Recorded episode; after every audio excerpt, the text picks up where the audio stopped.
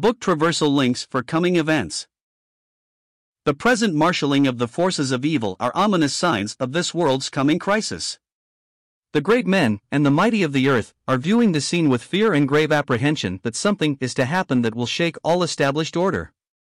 What that something is they do not know, but we who believe the scriptures know. There is a power that restrains the tide of lawlessness, namely, the presence on earth of the Holy Spirit, who is taking out of it a people, the bride of the Lamb. On the completion of his work, the Lord descends to the air to take to himself all his own, and then all further divine restraint of evil is removed. Picture the scene, wickedness at full tide. The kingdom of this world is to become the kingdom of our Lord Jesus Christ, Revelation eleven verse fifteen, R V. The events that usher it in are without parallel since the world began. First, there is the Lord's sudden coming to the air, the resurrection and changing of the saints, and their translation to heaven, First Thessalonians four verses thirteen to seventeen, to be followed by the solemn judgment seat of Christ, Second Corinthians five verse ten, then the glorious marriage supper of the Lamb, Revelation nineteen verse nine.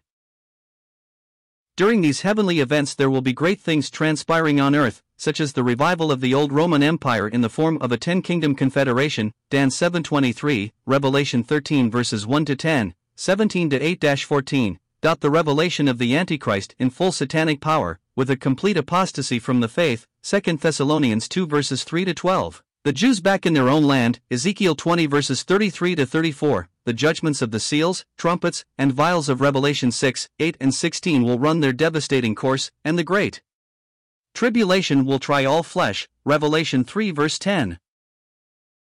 At the end will Christ appear with his saints and mighty angels in flaming fire taking vengeance on Antichrist, and on all enemies of God, Second Thessalonians one verses seven to eight, two colon eight to twelve. He will save his ancient people Israel, threatened with utter destruction, Revelation nineteen verses eleven to twenty-one, will judge the nations, Matt twenty-five colon thirty-one to forty-six, and will set up his righteous and glorious kingdom over all the earth, for a thousand years, Isaiah thirty-two, Revelation twenty verse four. Afterward Satan is loosed from the bottomless pit and heads a great rebellion against the King Eternal, fire from God devours them, and Satan is cast forever into the lake of fire, the great white throne is set up, heaven and earth flee away, the wicked dead are judged and damned, Rev twenty. Then will appear the new heaven and the new earth, which is the eternal state, Rev twenty-one, perfection forever.